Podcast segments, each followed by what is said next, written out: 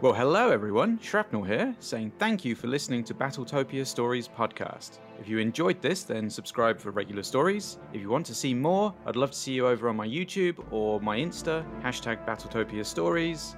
Remember, please support the artists and publishers so they can keep creating the content we all love, and I'll see you all on the next time. Bye!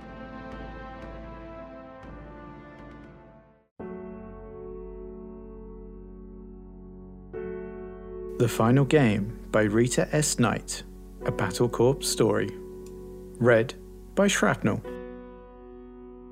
Solaris City, Solaris 7, Freedom Theatre, Skye Province, Lyran Alliance, 20 July 3065.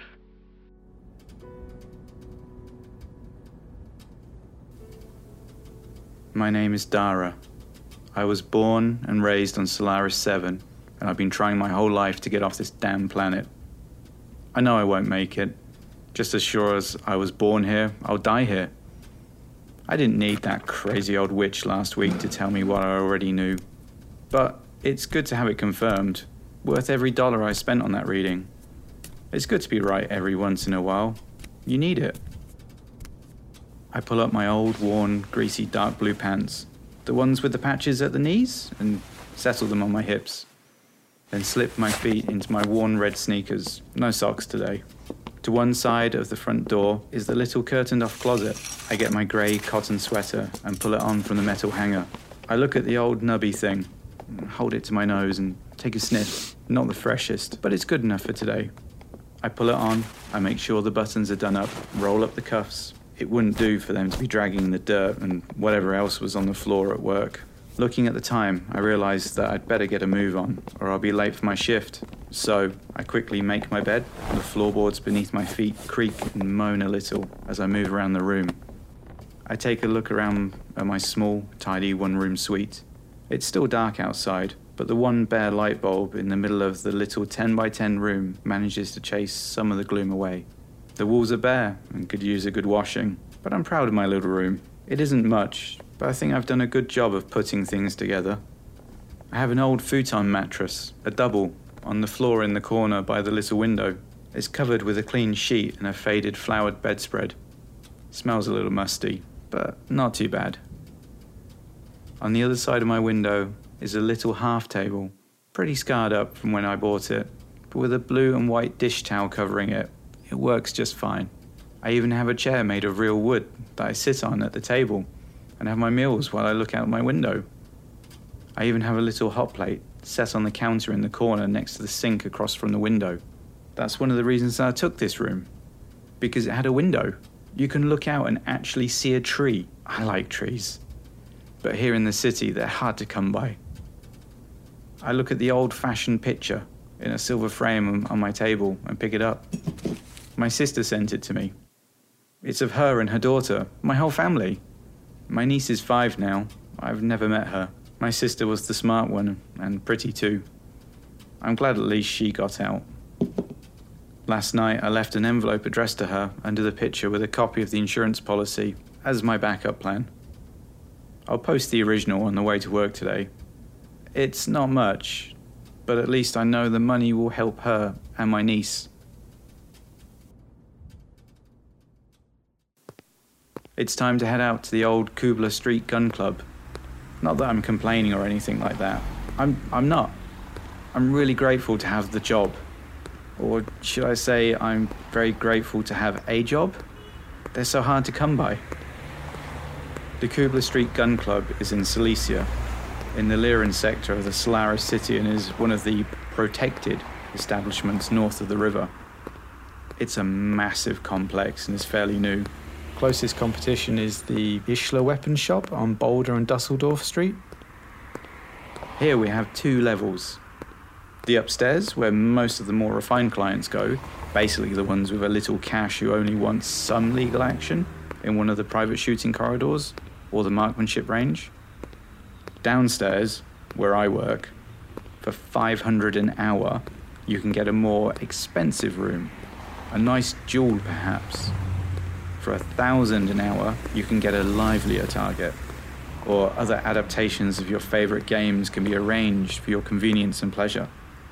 This is where the real money is made, with the games the Yakuza don't admit to.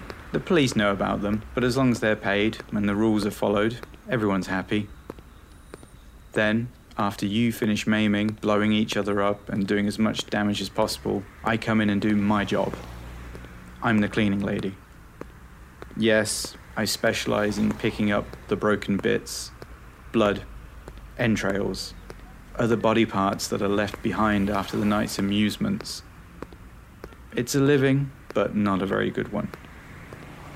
Before I reach my building, I turn from the main street and go into the alley. The air is heavy and picks up all the stench and odours from the river.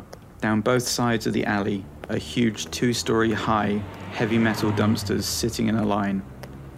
They look like mechs at rest, just waiting for someone to step in and activate them.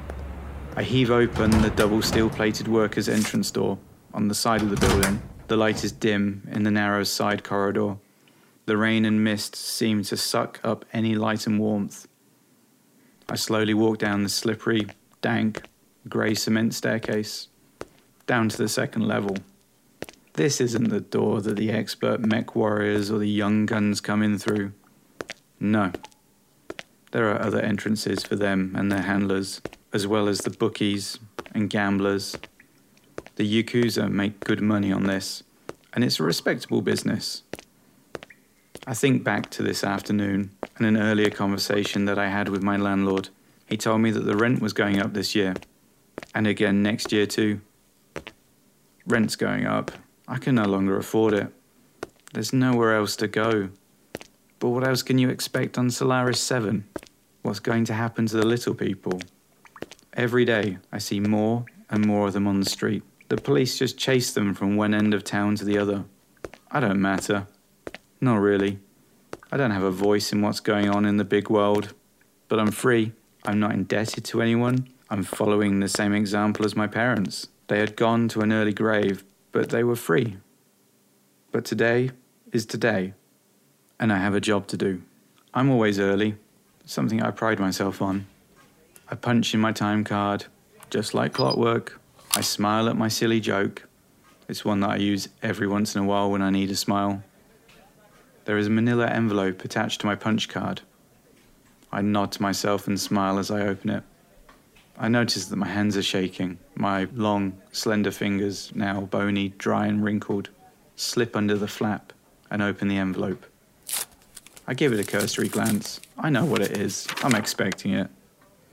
I slip it into my pocket of my sweater. I've been fired, or more correctly, let go. My employment contract with the Kubler Street Gun Club has ended and is not being renewed.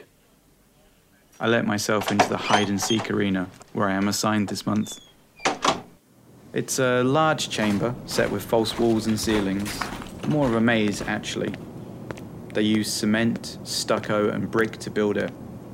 Most of the walls are two stories high, resembling buildings on the outside with false roofs and floors. It looks real enough, except those streets are narrower than the ones outside. No vehicles, except repair vehicles, ever use it. No one lives there. Depending on the ordnance that's being used, they have to rebuild it fairly often. But that's the price of doing this kind of business. I better hurry, clean, and set it up for the next players. I take a quick walk through and look at the arena. It wasn't too bad this time. I get the large, grey rolling plastic garbage bin collect and dispose of all the items that I can identify, especially those that would rot, as well as any loose clothing, weapons, and spent ammunition. The schedule shows there are only two players in today's game an expert mech warrior, Howard, who has been playing for two years now, and a young gun by the name of Otis. They want an old fashioned ordnance game. Real weapons for real men, no protective gear allowed, I've set up the arena with some items that can be used as targets. Other things I've left where they had fallen as natural obstacles. I always try to vary it a little. I especially like the clown I found a while ago in one of the neighbouring dumpsters. It is perfect. With its bright blue button eyes and a big red smile, I pin it up on a window ledge. It gives the area a special homey feel. It's taken me a long time to save up the powder and plastic from the dud ammunition. But today, I finally have enough, and I'll have a front row seat when they blow it up, the entire building.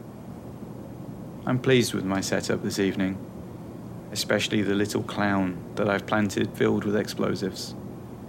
I wonder who will detonate it the mech warrior or the young gun. I've sent off the accident insurance policy to my sister. I'm ready to go upstairs and place a small bet as to the outcome of tonight's game. Just like all the regular folk, it's a first for me. Who knows? I might even get lucky and win.